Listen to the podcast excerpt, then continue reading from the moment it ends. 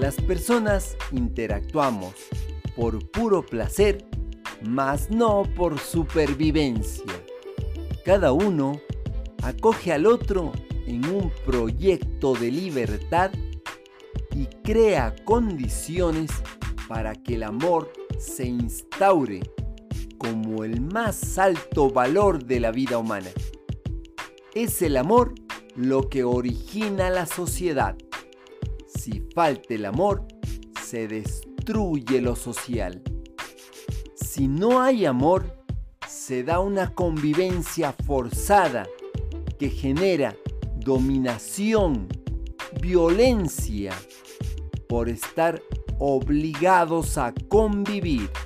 Los homínidos hace millones de años se hicieron humanos en la medida en que compartieron entre ellos los resultados de la cosecha y de la caza, así como compartieron su afecto.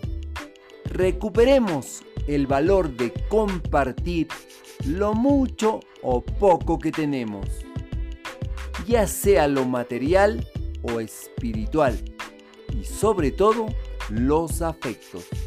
Te acompaña Mario Tapia Hernández y nuestras familias.